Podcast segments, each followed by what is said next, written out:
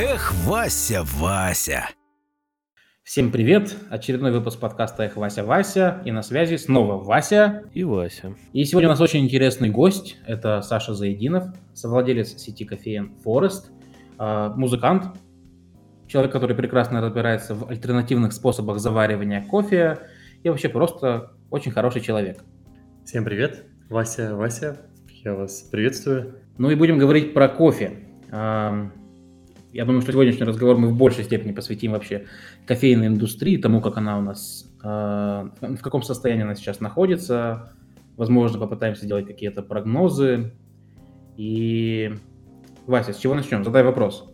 Для начала, наверное, стоит поговорить о том, что такое этот новый тренд, который называется дикарским словом specialty кофе, и который не всем понятен. Я бы начал с этого. Да, давай начнем. Э, specialty, specialty кофе появился не так давно. Термин был введен чуть ли не в 87 году, в 1987 Эрной Натсон. Она первая, кто опубликовала статье определение и вообще придумала определение особенному кофе specialty, то есть, по сути, перевод, вот какой он есть, особенный, так и есть. Это кофе, э, который имеет глубочайший потенциал э, вкусовой и ароматический. Specialty обозначили так, потому что этот кофе требует к себе особого внимания.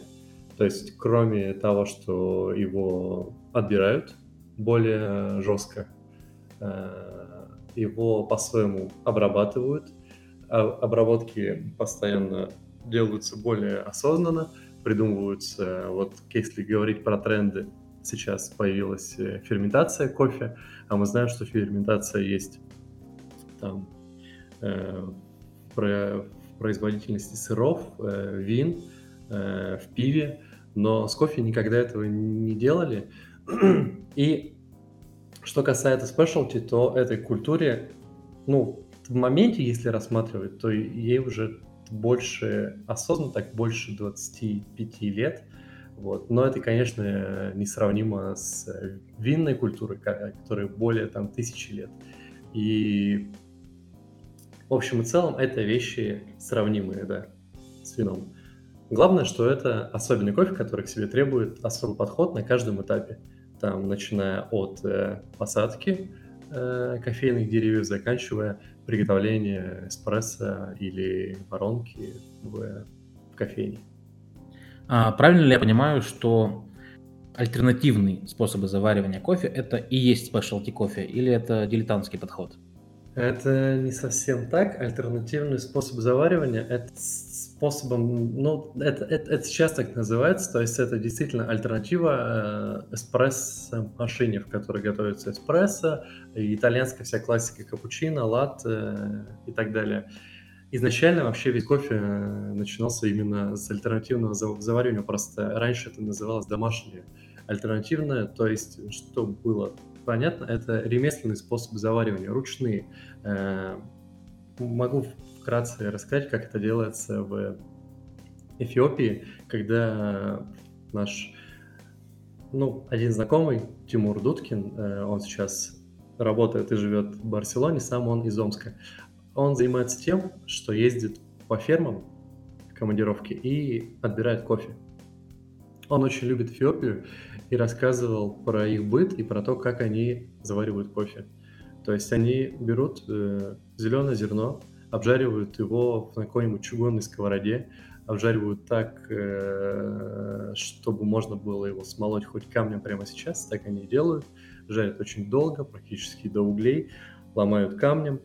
Э, понятно, что там будет нет речи о равномерности помола, закидывают в турку джезву, заливают водой, которая у них есть, а с как мы знаем, там все очень плохо, и пьют этот кофе. Вот, то есть, по сути, кофе, который сейчас мы называем альтернативный, э, все способы, все способы заваривания и, в принципе, культура выпивания этого напитка, она вышла именно из них. Что раньше не было никаких эспрессо-машин, не было оборудования, заваривали так, как умели когда-то совсем давно, когда кофе только нашли, его даже не обжаривали. Слушай, а смотри, я так понимаю, альтернативная история вся началась как раз со специалити кофе, когда его там барышня придумала, и, соответственно, оно же заваривалось все в чашке. То есть для капинга, как сейчас принято заваривать в чашке, я так понимаю, с этого все началось или нет? А вообще культура заваривания или ты имеешь в виду именно вот сегодняшний альтернативный способ заваривания? И, именно сегодняшняя альтернатива, да, то есть вот эти все сегодняшние э, замечательные вещи типа воронок. Э. Да, я понял. Э, надо тогда начать... Вернемся в 1904 год или 903. Еще одна барышня. Ее звали Велита Бенц, по-моему. Она из Германии. Она пила кофе через фильтр, но он был то ли металлический, то ли из ткани. Ну, в общем, ей э, не нравился тот факт, что когда она кофе допивает, последний глоток, он был с взвесью, с кофейной. Вот. И она подумала, как-то бы от этого избавиться, и взяла бумажную промокашку из детской, э, убрала этот э, фильтр из, из ткани, положила промокашку и пропустила, то есть отфильтровала кофе через нее и так получилось, что чашка была практически чистая.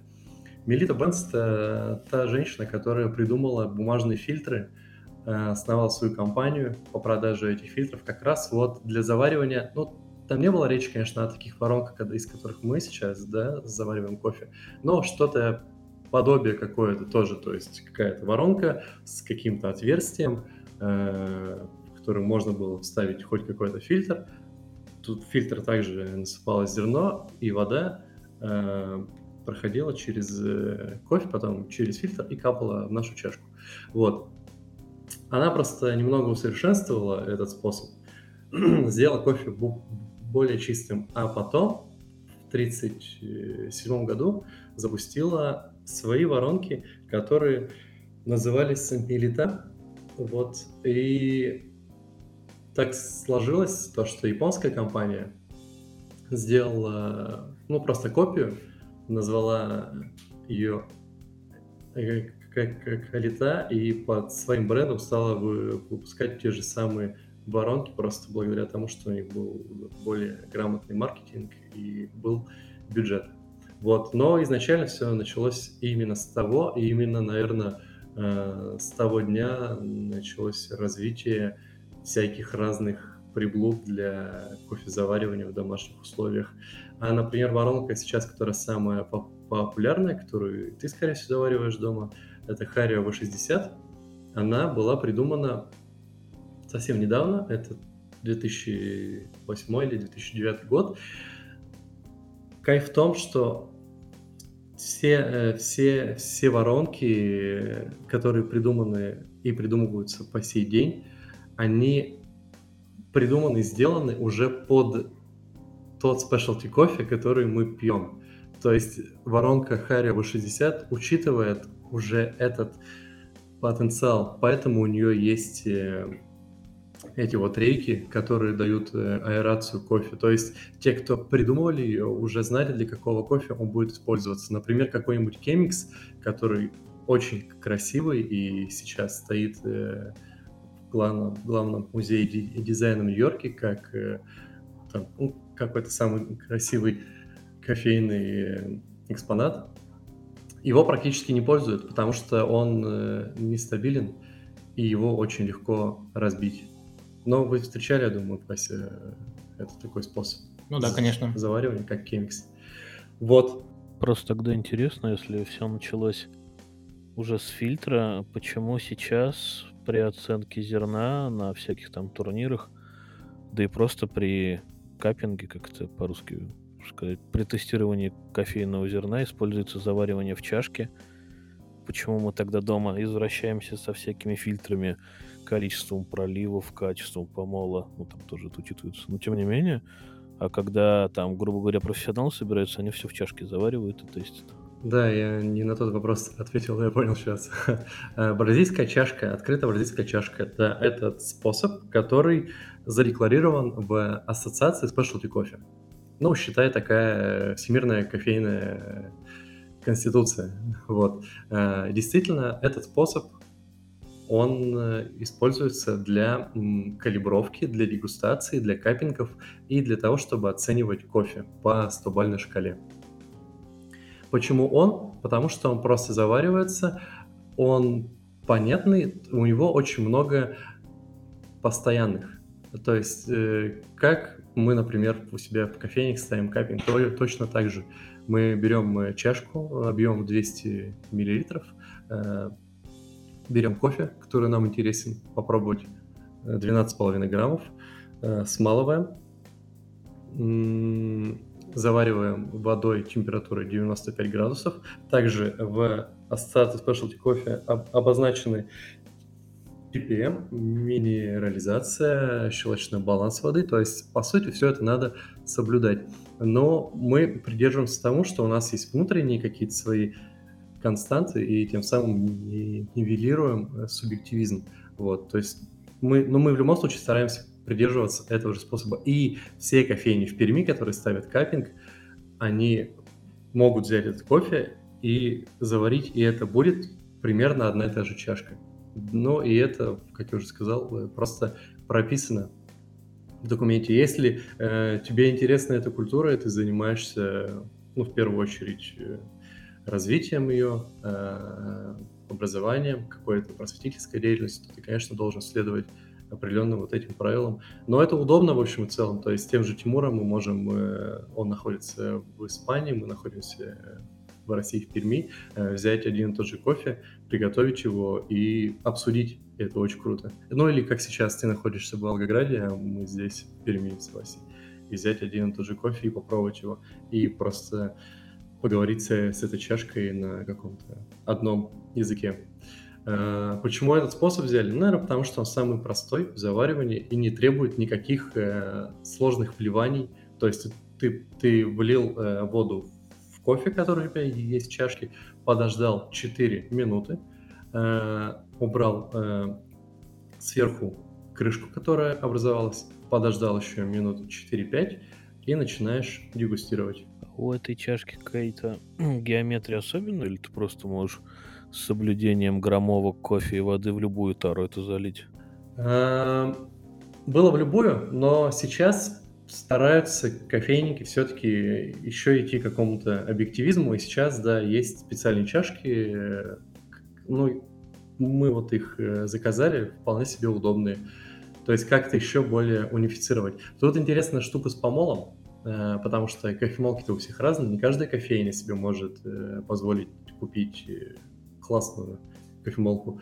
Но нам повезло, мы скопили денег и купили такая, на которой обычно весь кофе этот смало будет. А, кстати, про помол там какой-то конкретный помол для капинга используется? Чуть меньше, чем на воронку. Ну, то есть это все-таки такое здоровенное поле для непопадания в норматив. Да, для этого есть э, обучалки от СКА, есть э, тренеры, которые ну, должны ездить по всей России. Подожди, тренер по помолу кофе? Э, не совсем. Тренер, который помогает унифицировать все эти знания. То есть, по сути, они проводники. Есть вот э, условно там ас, э, ассоциация, и ассоциация выпустила вот там вот 40 тренеров и сказала им, ребята, вы должны всем остальным рассказать эту информацию чтобы мы стремились э, к унификации, потому что благодаря ей, наверное, э, будет более эффективное развитие нашей культуры.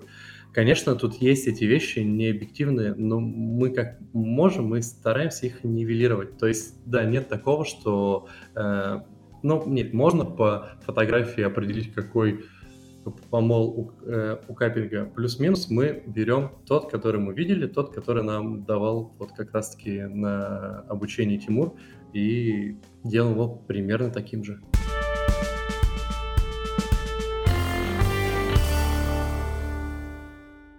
А вот э, вопрос как человеку, который основал кофейню. Вот мы теперь уже знаем, что есть альтернативные способы заваривания, что есть спешлти кофе, который крутой, у которого богатый вкус. А, берут там на самом деле что в кофейне? Много людей приходят вот именно за этим самым спешлти, или по-прежнему все люди берут капучино, латте, раф, американо с молоком и сиропом. Ну, расскажи про спрос.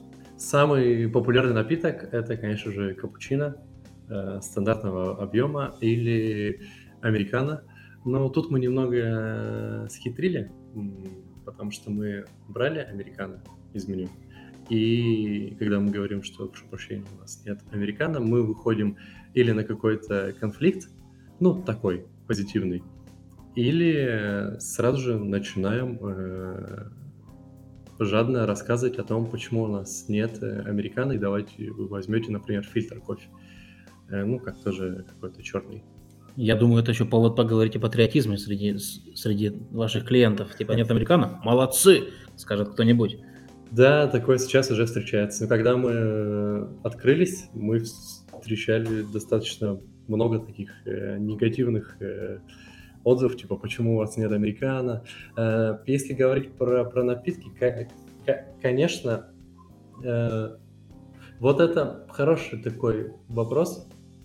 К сожалению, когда нач... начала развиваться вся эта культура, спешлти индустрия, стали открываться кофейни, которые э, только-только попробовали сами этот кофе, а еще толком, наверное, не разобравшись, начали ну, жестко и агрессивно насаждать э, своим гостям э, и друзьям, наверное, тоже, что вот то, что ты пьешь дома, это неправильно. Ты должен пить вот это, потому что это правильно и мы тебе не будем делать эспрессо с собой, потому что не будем. То есть без аргументов, и это привело к тому, что к кофейням стали относиться как к самым главным снобам.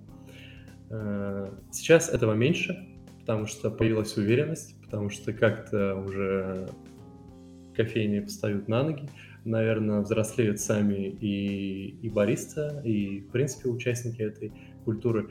Эм, мы воспринимаем, ну вот, например, у нас очень много рафов. Рафы — это, по сути, такой сладкий молочный кофейный коктейль с разными натуральными ингредиентами. Их у нас 11 штук или, или 12. Мой любимый — это сырный, конечно. Ребята делают его просто умопомрачительно. Да, сырный это был один из первых, и он завоевал сердца многих наших постоянных гостей. Мы это воспринимаем как мостик э, к разговору. Ну, самый банальный пример, многие кофейни, когда к ним приходишь, заказываешь капучино, э, я, например, спрашиваю, а можно мне в капучино добавить сахар? И дайте, пожалуйста, трубочку. Мне отвечают, нет, мы сахар добавлять не будем, потому что капучино и так вкусный, а трубочка убивает 40% вкуса. Ну, а я же первый раз пришел в кофейню. И вот э, таким образом начинается наш диалог, коммуникация – Э, с, с одним из сотрудников. Я в силу своего характера, наверное, промолчу, скажу спасибо и уйду. Но, на наш взгляд, так, так не, вы, не выстраиваются отношения, и мы через рафы, через какую-то сверхлояльность, мы даем трубочки, кладем, если нужно, сахар, добавляем побольше, э, настраиваем коммуникацию, и когда этот же человек придет к нам во второй раз – Э, через неделю там, или через, через месяц. Ну, нужно, конечно, его еще запомнить и попросить тот же самый напиток. Мы же можем у него спросить, а может быть, вы попробуете капучино без сахара? Или, может быть, вам и без трубочки понравится? То есть у него уже есть какое-то хорошее отношение к нам, и, может быть, он к нам прислушается. Э, мы как-то подводили статистику постоянных гостей, которые к нам ходили за первый год, э, процентов, наверное, 35 мы перенаправили с э, капучино с сахаром на какой-нибудь flat white или фильтр кофе. Flat white, для понимания, это чуть другая пропорция кофе и, и, и, и молока, в нашем случае это сливки, и он пьется без сахара. Это двойной эспрессо и подогретые сливки. Ну, у нас он так готовится. вот. И я считаю, что это успех. Вот, но я просто немного более радикальных взглядов, и все, что с молоком, для меня это больше молоко, а не кофе, потому что разобрать какой-то кофейный паттерн в любом напитке с молоком, это прям оверскилл какой-то нужен. Поэтому, когда я прихожу в кофейню, в любую, а если я не в своем городе, то ну, навигация по кофейням достаточно трудная, и там очень часто я прихожу в кофейню, в которой есть что угодно, но нет фильтра. В лучшем случае у них есть какой-нибудь американо или эспрессо, но опять же это немного не то.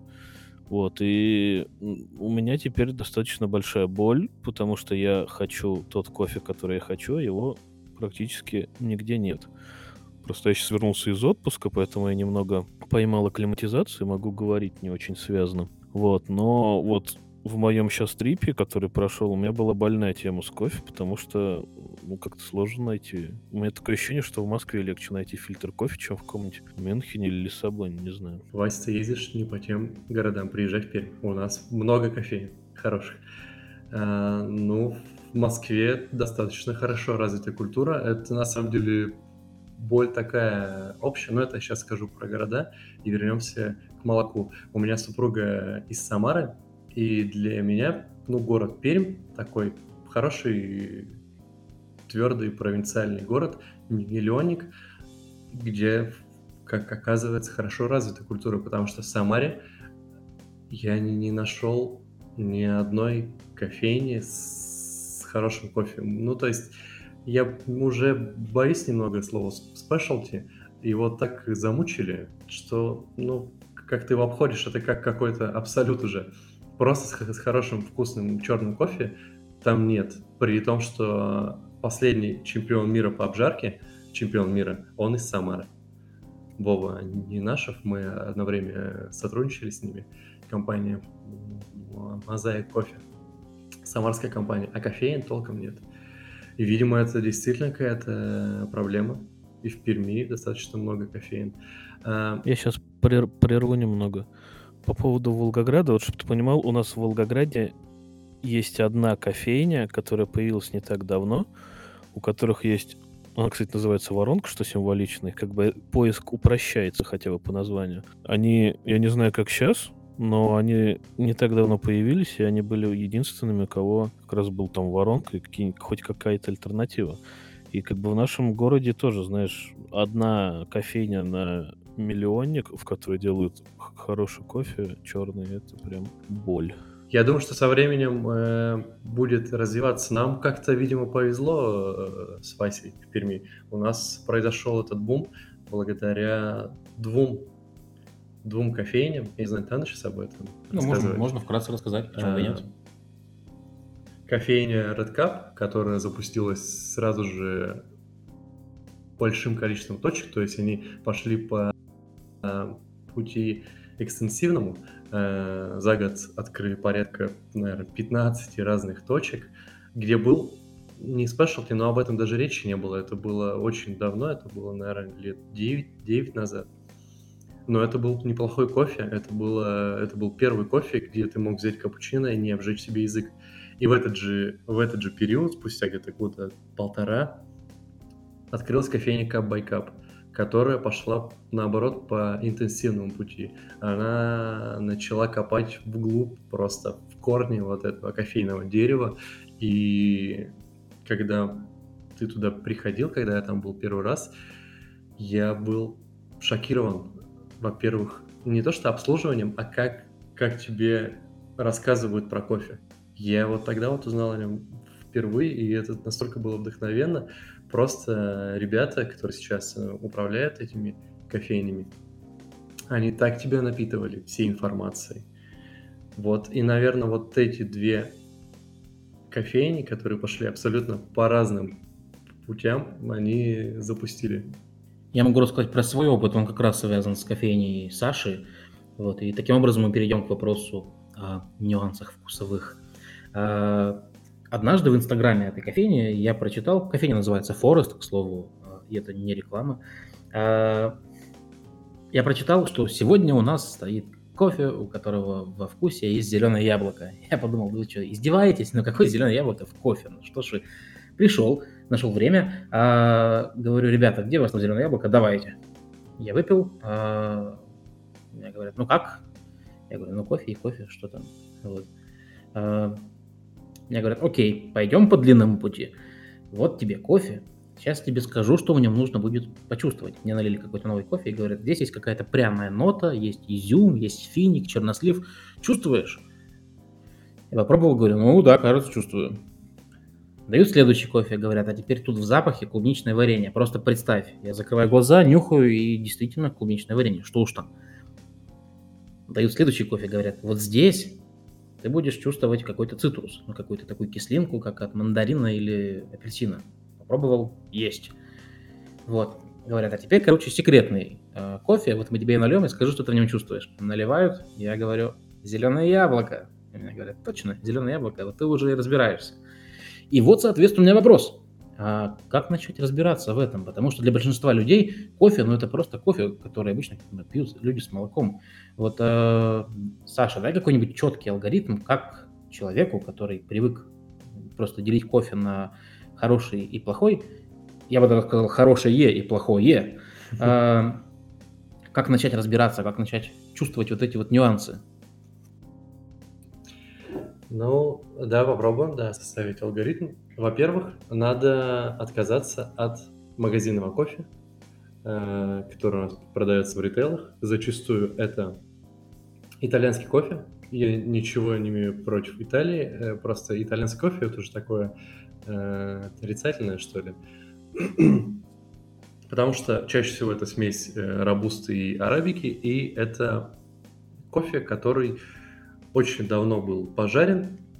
И есть зерных, конечно, есть смолотый вакуумный. Но вот я помню, у меня родители всегда пили такой кофе.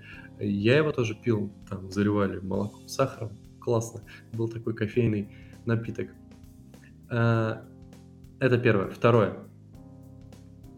Наверное, надо начать э, пить э, черный кофе, если действительно хочется разбираться.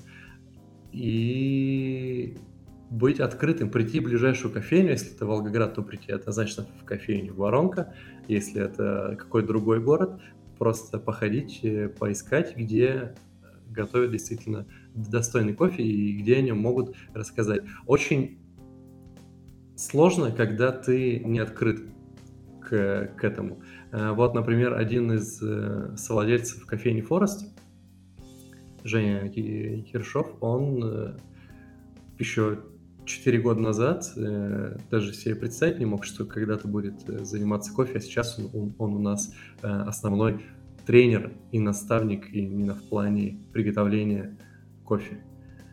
Он происходил в кофейне, в которой я работал, кофейня эспрессо-бар, заправка в Перми. И я ему рассказывал про этот кофе, и поначалу ему было все это крайне, ну, смотрелось крайне нелепо про эти же дескрипторы, про то, что кофе можно пить вообще черным, но был довольно-таки открыт и постепенно перешел с того же мока, это на секундочку идет кофе, шоколад и молоко, на фильтр кофе или эспрессо. Наверное, где-то происходит переломный момент. Ты хочешь пить этот кофе черным, потому что тебе становится интересно. Ты начинаешь э, его пить не как, не относиться к нему не как к э, кофеиновой игле с утра, чтобы оп, там проснуться и пойти на работу, а как к какому-то хобби. Э, если знакома там история с вином, да, мы же вино пьем, чаще всего те, кто пьют вино там какое-то время, и им нравится именно пить, они напиваться им. Они пьют какое-нибудь там полусухое, сухое, по сладости, ну, наверное, максимум какой-нибудь рислинг э, или там какой-нибудь калифорнийский, да, но это все-таки э, без добавок сладости. То есть сладкое, полусладкое вряд ли кто-то пьет, кто увлекается вином, потому что интересно, интересно сам вкус, регион э, узнать уже. Вот как, как какой-то момент перех... вот, наступает этот переломный момент, когда тебе становится увлекательно изучать этот кофе. Сравнивать э, Сальвадор и Эфиопию, или брать только Африку, сравнить Эфиопию и Кению, чем он отличается. Покупать домой какие-то девайсы типа аэропресса и воронки, таким образом, наверное, заполняется какая-то внутренняя пустота, которая есть. И это еще потому, что все-таки спешлти кофе и то, чем мы занимаемся, и тот кофе, который пьем, он немного про гедонизм, про получение удовольствия, а не про кофеиновую иглу. Вот. И, наверное, последний пункт заниматься не тем, что очень часто пить кофе, а ходить на каппинги. Их сейчас делают довольно-таки часто. А, ну, вот мы делаем, например, раз в неделю кап кап делает каппинги свои. Вот, если действительно это интересно. И разговаривать с бариста, ну, при всех прочих равных условиях, что он э, адекватный и, и компетентный. Я еще от себя добавлю, я не через кофейню пришел к кофе, потому что когда мне захотелось там погрузиться в эту тему, ничего вокруг себя не нашел. И в итоге я набрел, я вот только не помню, то ли в Ютубе, то ли где-то еще, в общем, в просторах интернета я набрел на ребят из Торифакта, а, которые занимаются обжаркой кофе и доставкой его по всей России. И вот собственно, я там первую пару пакетов купил, они мне пришли, я их помолол на не пойми чем, заварил во френч-прессе, и что-то в турке, ничего не понял. Вот, потом постепенно я купил кофемолку, я купил воронку, и я начал просто там перепевать весь каталог, который представлен у ребят, и как-то так все сложилось, что получается это самообучением как-то тоже можно до этого дойти.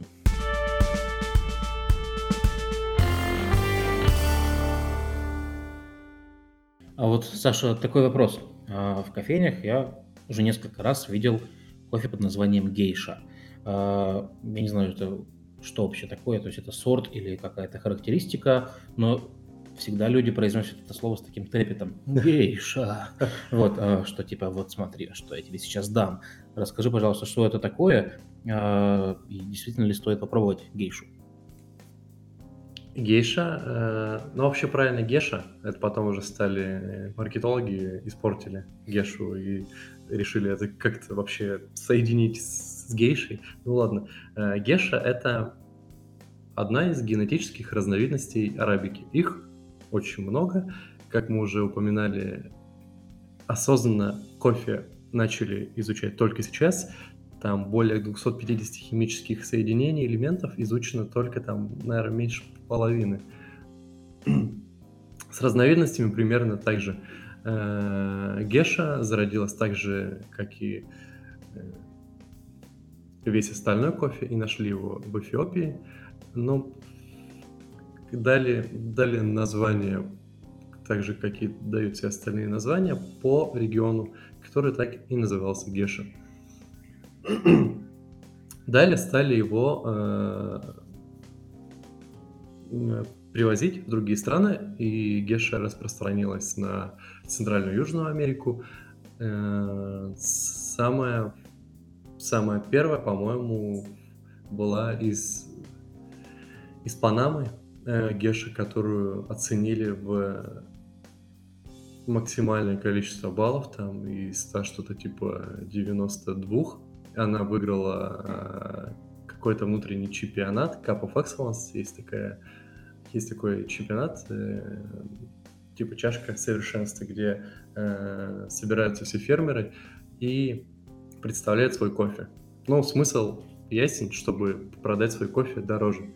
Потому что сами фермеры зачастую не осознают, какой у них кофе растет. Им там от деда, от прадеда, от отца передалось, что кофе нужно удобрять вот так вот, и все. А что это такое, какой он может быть, они даже не знают. И Cup of Excellence — это такой один из мотиваторов, чтобы фермеры, э, во-первых, стали более компетентными, а во-вторых, чтобы они начали хоть что-то зарабатывать. Вот. Геша, почему она? Почему она дороже многих других э, разновидностей и другого кофе? Потому что как уверяют. Я сам не очень много пил э, геши. Обычно хорошая геша, она стоит за килограмм, чтобы вы понимали, не обжаренного кофе порядка 150 долларов. Немало. Немало, да.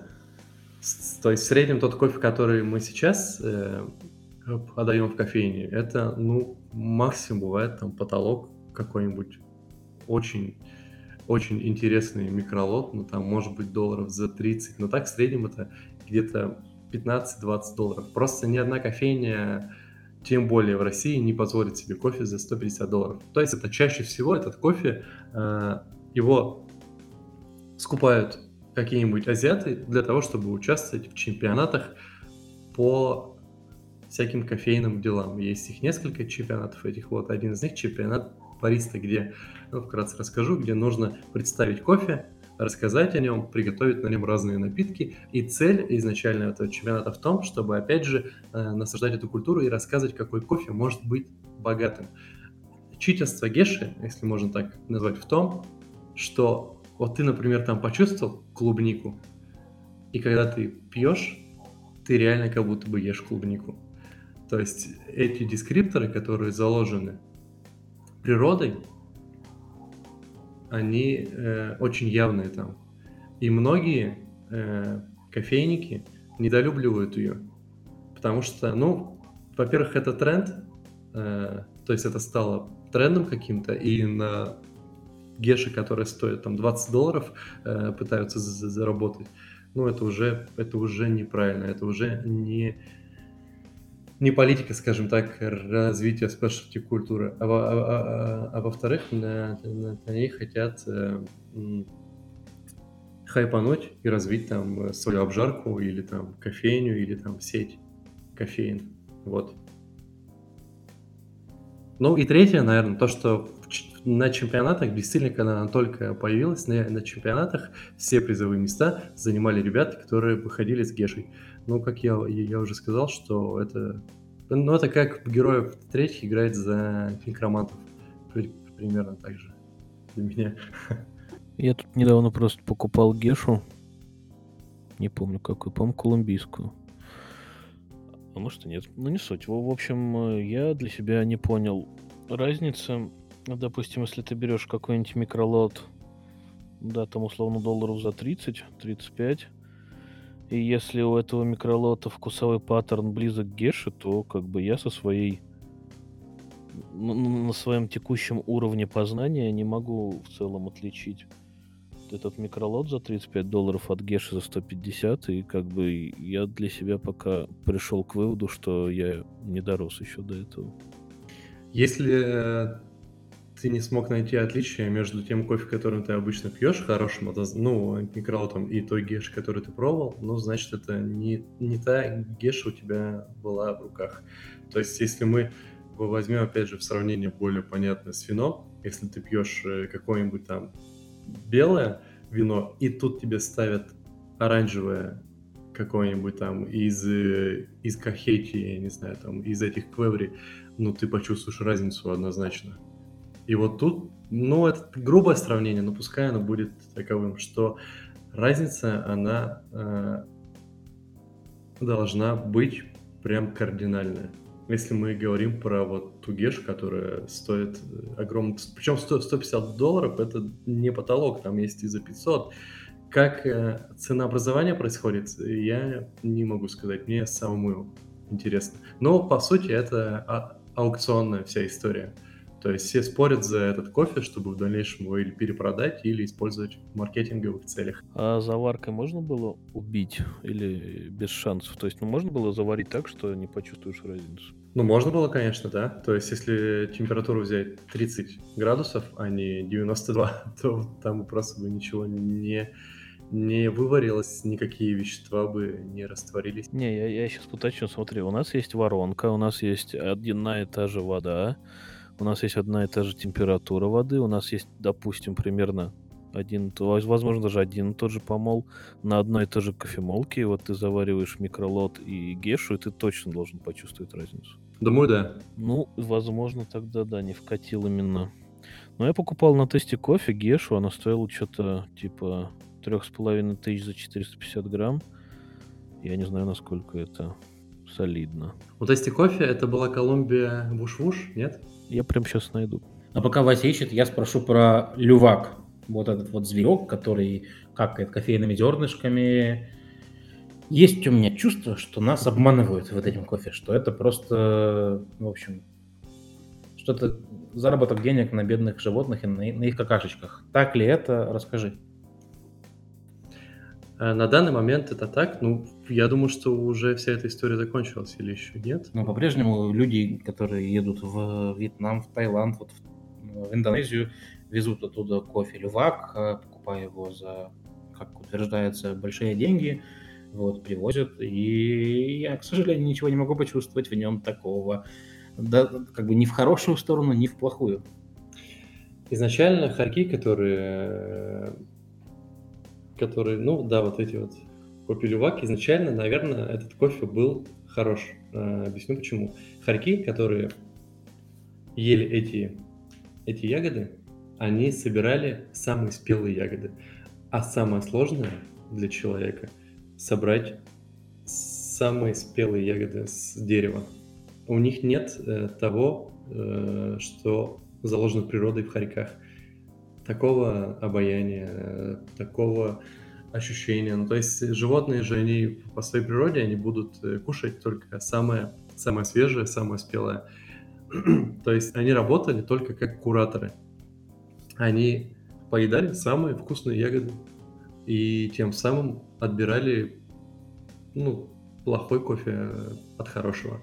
Потом их выкакивали, и эти люди уже собирали условно отобранный кофе хороший. Вот. Тем самым он наверняка отличал своей чистотой и вкусовым профилем. То, что сейчас происходит, э, Харьков э, запирают в клетках, э, кидают им все ягоды, которые собрали люди, не, неважно вообще какого они рода, хорьки этих едят, выкакивают, люди собирают зерна и продают там, в десятки раз дороже. При этом по зерну, особенно когда тебе его привезли из Таиланда, не понять, выкакали его или нет. То есть на нем можно просто написать «лювак» и продать э, как «левак», ну, то есть продать подороже. Да, все так. Ну, надеюсь, кто послушает наш подкаст и хотел купить этот кофе, не будут его брать. Не трогайте бедных хорьков. Вот, и вернемся тогда от наших замечательных хорьков к Геше, я брал на тесте кофе Гешу, которая Колумбия Геша Ла Негрита. И, соответственно, у нее в вкусовом профиле ананас, клубника и жасмин. Кстати, жасмин это вообще не нашел. И вот эта штука была очень похожа на микролот, который был с, со вкусовым паттерном киви, клубники и пряности, и был из Индонезии Суматра Пелихан. И вот я не знаю, это должно ли так быть? А, ну, тут даже речи, наверное, не пойдет о, раз... о разновидностях, о разных. Это вообще абсолютно разные регионы, и Индонезия от Колумбии 100% должна отличаться. Хотя я вот, ну, я не помню, чтобы мы пили какой-то классный прям микролот из Индонезии. Хотя что-то было у нас последнего, но я не вспомню. Мне кажется, Геша, вот все-таки возвращаясь к ценообразованию, Геша, которая, которая Геша, она должна э, сильно отличаться в цене. Э, если это не так, то это просто классный, хороший микролот, но мне кажется, он должен отличаться в любом случае, потому что это разные, абсолютно разные регионы, и у них э, обработка разная идет. Вот. Я как только попробую какую-нибудь такую гешу, или мы тоже поставим эксперимент, потому что я видел у Тости кофе какую-то гешу, не самую дорогую, мы попробуем, я потом расскажу тоже свои ощущения. Ну вот у Тестиков сейчас, по-моему, она как раз одна. Она получается 3000 рублей за 250 грамм, в целом за килограмм-то получается 11 тысяч. Ну это почти 200 баксов. Ну, меньше чутка, 180. Слушайте, ну тогда да, обязательно попробуем. Я вот не помню просто из последнего прайса. Ну, я вот, кстати, Вась, тебе ее передавал. Ты что скажешь? Я меньше вас разбираюсь в кофе. Вот что я скажу. А, мне этот кофе показался вкусным. Я в нем услышал действительно, действительно что-то фруктовое, кислое. Ну, то есть, возможно, это как раз и был тот самый киви. Вот, э, я услышал в нем что-то сливочное на послевкусие. Мне очень нравится, когда фруктовый вкус переходит в сливочный. Это очень прикольно. Вот, ну, пожалуй, это максимум, что я могу сказать.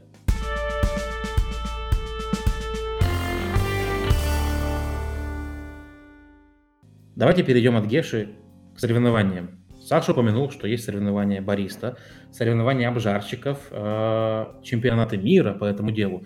Мне вот очень интересно послушать, как эти соревнования проходят. Ну, давай про соревнования бариста поговорим. То есть, э, как проходит чемпионат мира по... Чемпионат мира среди бариста. Э, чемпионат бариста это считается одним самым сложным, наверное, чемпионатом. В чем смысл? Есть есть кофе, который ты должен выбрать. Твоя цель э, это рассказать об этом кофе. Все, что ты можешь о нем только рассказать. Конечно же, чаще всего берут кофе, который э, необычный, который не каждый пил. Ну вот, например, у нас э, одна из, из сотрудниц участвовала в таком э, чемпионате. Мы ездили на отборочный Уральский. Э, мы взяли кофе из э, Сальвадора, Э, но у него была разновидность Red Bourbon.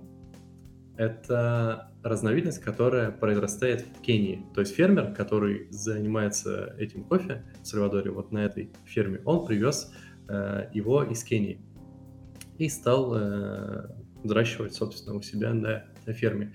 То есть он был отчасти с профилем кенийским, с интересным кислотным, уходящим в какие-то темные ягоды, и сальвадорским, потому что почва все-таки и, и регион, и, и климат сальвадорский. Вот, и часто берут такой кофе и пытаются рассказать о нем.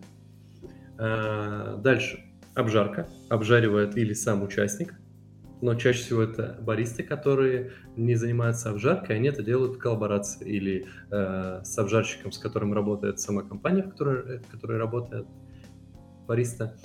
Или если это какая-то компания, у которой своя обжарка, то, собственно, на своем обжарочном производстве. Возможно, он э, азартный энтузиаст и очень страстный, и решил обжарить его сам, допустим. Потом приезжает на чемпионат.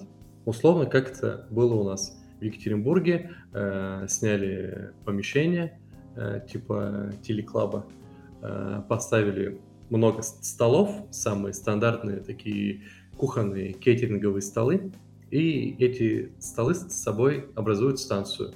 На одном столе стоит, допустим, эспрессо-машина с кофемолкой, на другом столе э, происходит презентация, и на третьем столе, э, ну то есть они образуют такую букву П, и на третьем столе все девайсы для приготовления авторского напитка. В чем смысл? Тебе нужно приготовить за 15 минут три напитка по, по 4 штуки, да. Получается всего 12, 12 напитков. 4 э, эспрессо, 4 э, кофе с молоком, неважно какой пропорции, это ты сам решаешь, и 4 авторских. Э, каждый из этих этапов по-своему рассказывает о кофе. И в процессе одной из самых сложных, наверное, для бариста и для участников, кроме того, что ты все это готовишь, за 15 минут тебе нужно приготовить 12 напитков и выдать судьям. Судей довольно-таки много. Я сейчас всех не упомню. Есть э, судья-техник, который следит за тем, чтобы ты аккуратно и чисто смалывал кофе и готовил его. Есть э, судьи вкуса, их 4 человека, которые пробуют кофе и слушают твою презентацию. И есть э, главный судья, который оценивает, в принципе, всю твою работу и принимает решение уже при обсуждении баллов. Э, то есть, если есть какие-то спорные моменты, нюансы, вот. Судей техника, по-моему, несколько. Э, тебе нужно рассказать об этом кофе. То есть ты готовишь его, ты готовишь эспрессо, смалываешь, и у тебя есть микрофон, в который ты должен постоянно что-то рассказывать. Это очень сложно. Кроме того, что ты должен подготовить посуду правильную. То есть ты должен учесть все нюансы этого кофе э, и правильно к нему подойти и раскрыть со всех сторон. Как я для себя понял, что наша задача, в принципе, и задача индустрии, кофе не навредить, а донести его от э, фермы до чашки гостя вот с, тем, с теми компонентами, которые были заложены природой. В этом есть какая-то романтика, и круто, что эта романтика поддерживается. И есть какая-то прозрачность. Вот. Если ты э, вышел за 15 минут своего рассказа, тебя, а, тебе дают еще минуту, за каждую секунду штраф 5 баллов, по-моему. И если ты вышел за минуту, то дисквалификация. Когда мы участвовали, мы получили дисквал, потому что мы закончили выступление в 16.01 или 02. Было обидно, но выступили мы, на мой взгляд, круто. Потом ты едешь на российский чемпионат Москву. Если ты побеждаешь на российском чемпионате Москву, ты едешь на мировой чемпионат. Проблема наших баристы, которые побеждали на мировых чемпионатах, в том, что они очень плохо знали английский язык, а выступать надо на английском языке. Учить английский, короче. А, ну, то есть получается, что...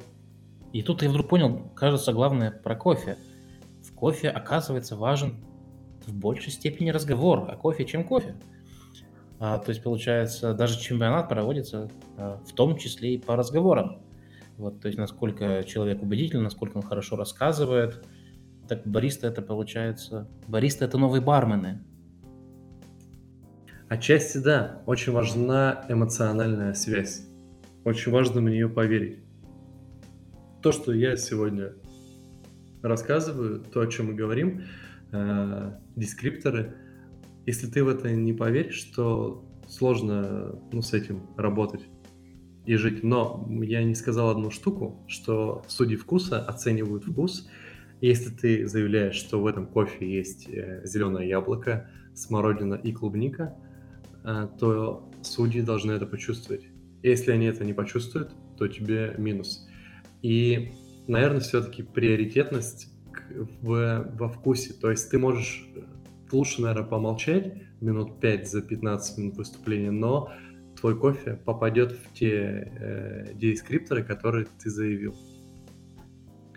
Вот. А на мировых чемпионатах есть своя сложность в этом плане, потому что, например, черная, белая, красная смородины есть только в России, а судьи со всего мира. Ты в Китае не встретишь смородину. И когда наши участники заявляют, что там черная смородина, судьи искренне не понимают, что это такое, что он должен почувствовать там. Очень важно поэтому заявлять какие-то общие, общие при, принятые, что ли. Ну, если ты декларируешь там фрукты или там какие-то плодовые, чтобы это ясно было. Я вот недавно купил кофе, а, у которого среди дескрипторов была ягода ирга. А я подумал, хм, а кто вообще в России? Многие ли поймут? Вот, Вася, ты знаешь, в Волгограде есть ягода ирга? Может, она и есть, в чем я сомневаюсь, но я не знаю, что это такое. Вот это, кстати, повод узнать про иргу побольше. Всем нам, потому что я в детстве ее ел, вот, и для меня... ел, Для меня был этот кофе Покупка этого кофе была скорее таким билетиком в детство. К слову, Ирги там не почувствовал, но маркетинг сработал хорошо. Саша, а расскажи, а, уже близимся к концу разговора, я думаю. А, вот ты человек, который профессиональный бариста, участник чемпионатов. Расскажи, пожалуйста, как человеку, опять же, который в кофе разбирается мало, как дома самому сделать хороший вкусный кофе, потому что, насколько вот я знаю и насколько я понял из сегодняшнего разговора, нюансов очень много. И температура воды, и количество проливов, и вид воронки, которую ты используешь. Вот э, посоветуй что-нибудь человеку, который привык пить кофе, там, либо из турки, либо из эспрессо-машины, вот человеку, который хочет открыть для себя, допустим, воронку. Посоветуй какой-то оптимальный рецепт, какой кофе взять и как его классно приготовить. А, Наверное, надо обзавестись какими-то базовыми вещами, типа кофемолки, Э, можно заказать ее на Алиэкспресс, они стоят довольно-таки дешево.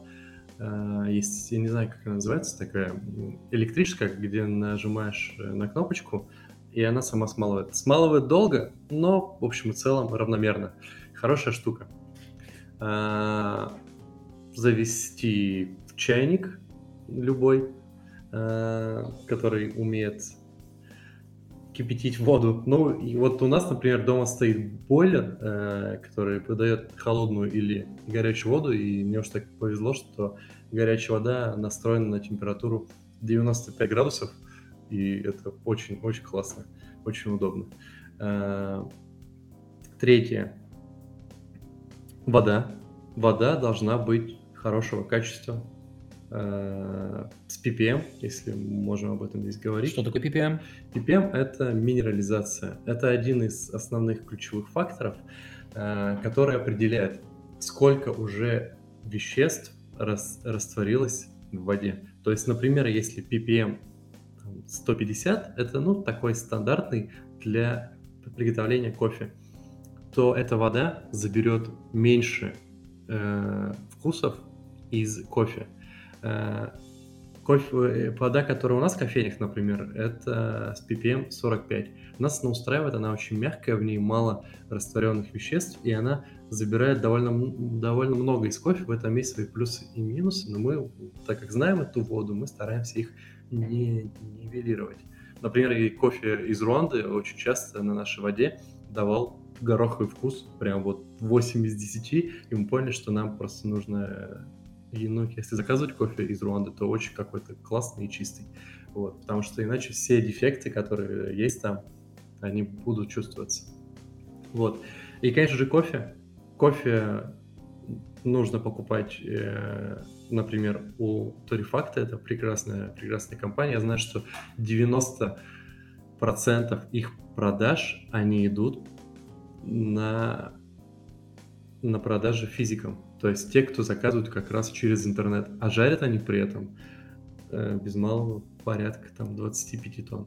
90% это вот, это вот ты, Бася, собственно, который заказывает кофе, и это, это безумно круто. А они смогли донести эту мысль до людей, которые просто покупают, и кто-то даже жарит, что они еще продают зеленый кофе, порядка трех тонн э, в месяц, просто зеленого кофе. И у нас есть знакомый кофейник, который уже как 8 лет жарит кофе дома, и его вообще это устраивает. Они там собираются друзья, у них такое свое хобби, и обжаривают кофе на сковороде вок.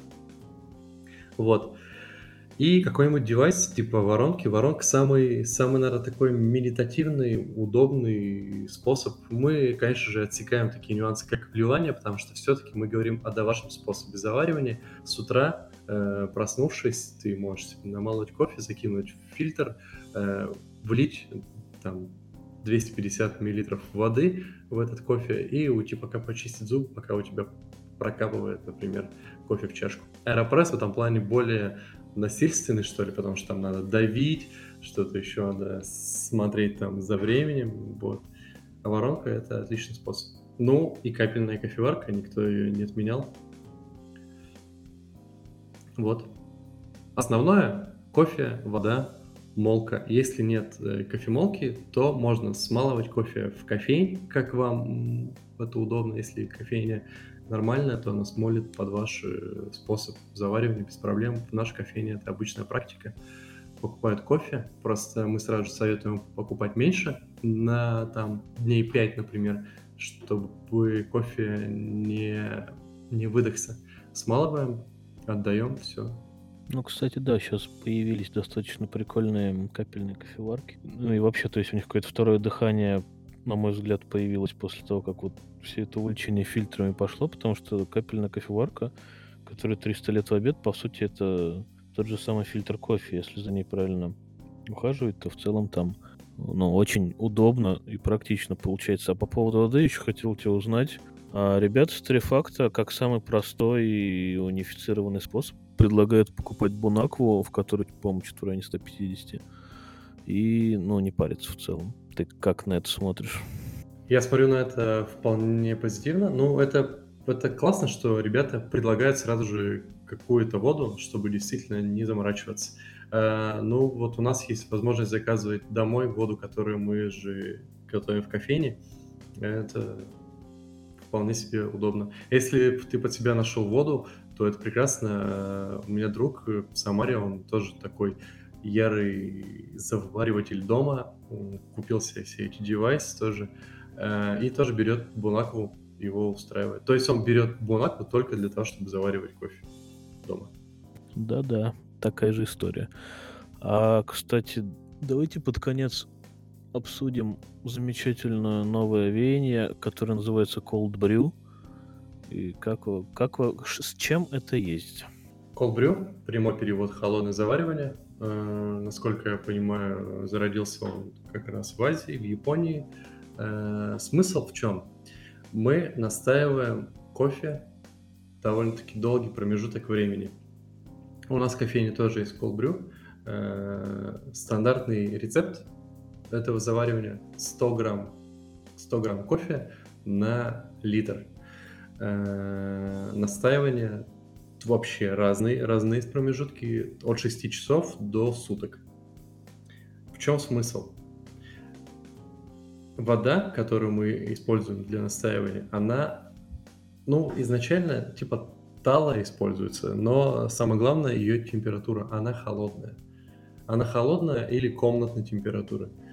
А э, количество растворенных веществ и какие именно растворяются вещества, конечно же, зависит от э, температуры воды. При такой низкой температуре не все вещества, далеко не все вещества э, выходят из, из кофе, э, а сам brew э, получается с плотным телом, то есть это вот если мы остудим турку со всей ее взвесью и попробуем, и вот cold brew, это примерно то же самое. Он э, довольно-таки кофеиновый, потому что время настаивания длительное. Третье, он безумно освежающий. Но есть как бы нюанс, нужно подбирать кофе под этот способ заваривания. Далеко не каждый кофе подойдет. И я вот рассказал рецепт классический, но он прям кричащий. То есть этого, этого кофе пить много нельзя, он, он достаточно сконцентрированный, наступает, если ты выпьешь 150-200 миллилитров такого колбрю, наступает так называемое кофейное опьянение, и... Надо брать. Да, надо брать. А, даже, ну, за рулем бывает э, не всегда не всегда справляешься после такого напитка. Потому что в твоем организме, во-первых, это непривычно для организма воспринимать столько кофеина, во-вторых, у него действительно пьянящий эффект, все-таки это один из алкалоидов. Вот. Штука интересная, многие ее не воспринимают, относятся критично, особенно из профессионального мира, потому что этот, этот способ, он не, он не решает никакие вопросы для кофе. Но мы его делаем, нам нравится вкус, нам нравится его отдавать летом. И гостям самое главное, что нравится. Мы никаким образом не декларируем, что это вот это самый самый лучший способ заваривания, но он есть, и он, он хорош. Есть еще дальше, если идти, есть всякие айс кофе, тоже придумали японцы. Они заваривают ту же самую капельную кофеварку, но в колбу заранее складывают там где-нибудь килограмм льда, и этот кофе, получается, он вываривается при высоких температурах, как обычно, но сразу же остужается. Вот. И есть нитро кофе, который тоже у нас есть э, в кофейне. Э, смысл в том, что ставится а пивное оборудование, э, берется баллон с, с газом азот, и происходит тот же процесс, что при, при при наливании пива, типа какой-нибудь ирландского стаута, там Гиннес.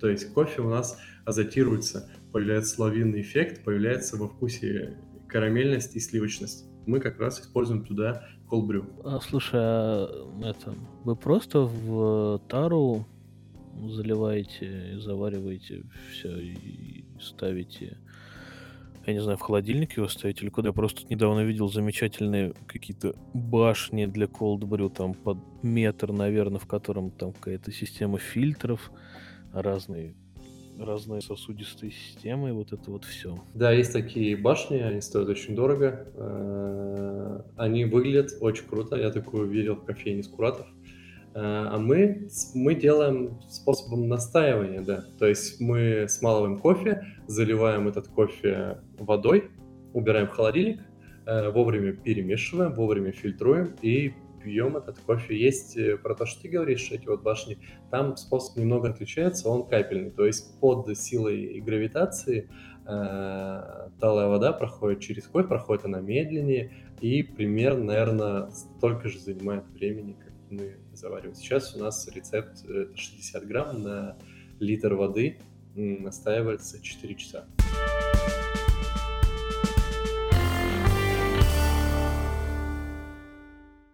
Ну что, я думаю, пора перейти к рекомендашкам. Саша, порекомендуй что-нибудь, а, что тебя вдохновляет, что бы ты хотел, а, чем бы ты хотел поделиться со слушателями. Это может быть музыка или фильм, или книга, или игра, или подкаст. А, чем черт не шутит. Ну, то есть, и, и если это будет все и про кофе, это будет вообще здорово. По рекомендациям, то, что... Так, начнем тогда, наверное, с, с подкастов. Мне очень нравится вообще идея с подкастами. Я так рад, что, что вы этим занялись. Спасибо. А, мне очень нравится, э, что касается музыки, Аэростат. Ведет его и записывает Борис Гребенщиков. Выкладывает... Бориста Гребенщиков, извините. Выкладывает э, всякую разную музыку, хорошо они рассказывают, там еще есть какие-нибудь притчи, ну, супер. А, и недавно я начал смотреть э, интервью «Еще не поздно» э, с Николаем Солодниковым. Очень круто. Я таких интервью... Ну, это все перешел с Дудя, конечно же, но такого интервью я не видел, насколько это интеллигентно, аккуратно, интересно. И я благодаря этим людям, благодаря Солодникову и его программе, очень многое начал понимать и узнавать, и мне это дико нравится. Я так себя напитываю всей этой информацией. Вдохновляющая очень-очень вдохновляющий. И я сейчас, э, ну, в таком жадном поиске чего-нибудь еще такого же образовательного. Что касается книг, э, из последнего однозначно я советую прочитать «Сапиенс» Харари. Э, сейчас начал читать вторую его книгу «Хамадеус». Если «Сапиенс» там больше про, про историю человечества вкратце и про то, к чему это сейчас пришло, то «Хамадеус» про то, э, с чем наша цивилизация человечества боролась, и что он будет дальше. Вот.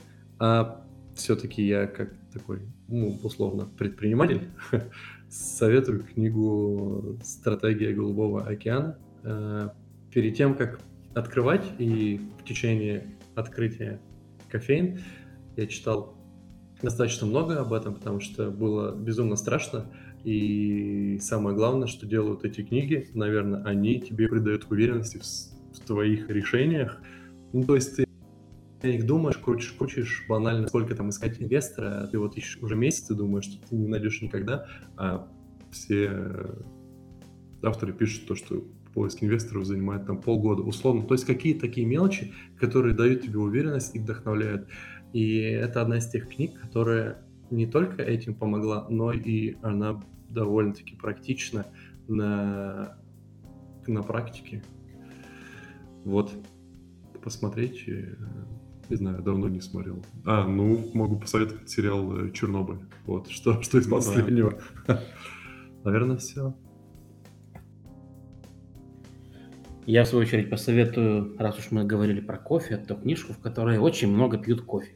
Книжка, ну, это серия книг Макс Фрай «Сказки старого Вильнюса». Я, как человек, который из предыдущих выпусков, мы знаем, что в Вильнюсе живший и Вильнюс очень любящий – а, к этой книжке очень неровно дышу. В старом городе Вильнюса есть определенное число улиц, я уже, к сожалению, не помню, сколько их, и Макс Фрай написал, написала э, по одной сказке на каждую из улиц. И, соответственно, издал, издала вот в виде нескольких книг. И дело в том, что практически в каждой сказке, э, в каждом рассказе, там такой магический реализм, пьют кофе. Вот, а кофе упоминается либо вскользь, а, либо а, действие целиком происходит в кофейне, неважно. Вот, важно то, что а, кофе есть, и Вильнюс таким образом предстает таким романтическим, мистическим городом, в котором все пьют кофе. И что самое интересное, когда ты приезжаешь, это можно использовать как путеводитель, что они сидели в этой кофейне и смотрели на памятник, который находится за окном. Ты приходишь на эту улицу, садишься в эту кофейню, смотришь на этот самый памятник и как бы чувствуешь себя э, персонажем книги. Это очень круто. А я во второй раз за этот подкаст сошлюсь на свою акклиматизацию и ничего, наверное, не посоветую. Максимум, что могу посоветовать, по возможности больше путешествовать, потому что в какой-то момент ловишься на мысли, что не так уж все плохо в том месте, где ты живешь. Вася, а как тебе кофе, который мы сегодня пили? Да, кофе отличный. А, расскажи, что мы пили, напомни? Сальвадор? Сальвадор, да. Вот э, мне очень понравилось. Там, я не помню, есть ли среди дескрипторов финик, потому что мы сегодня столько дескрипторов на, на перечисляли. Вот финик я там как раз почувствовал. Вот, Кстати, есть. Да, вот причем как бы финик уже такой не в начале, когда ты оболочку прокусываешь, а уже в конце, когда у тебя вот э, косточка во рту, ты уже как бы досасываешь. Вот, вот такой вкус кофе я почувствовал, и это было очень интересно. Особенно я тянул вот весь час, пока мы разговаривали, он уже успел остыть. Вот, и очень интересно, как менялся его вкус от начала, ну, от э, горячего, от горячей температуры к холодной. Ну, значит, мы все сделали верно. Спасибо, что послушали. Спасибо, Саша, что пришел. Получилось очень интересно. А, дай какую-нибудь финальную точку, восклицательный знак, я бы даже рассказал тем, кто еще не знаком с кофе и хочет с ним познакомиться. Пейте э, больше хорошего кофе. Эх, Вася, Вася!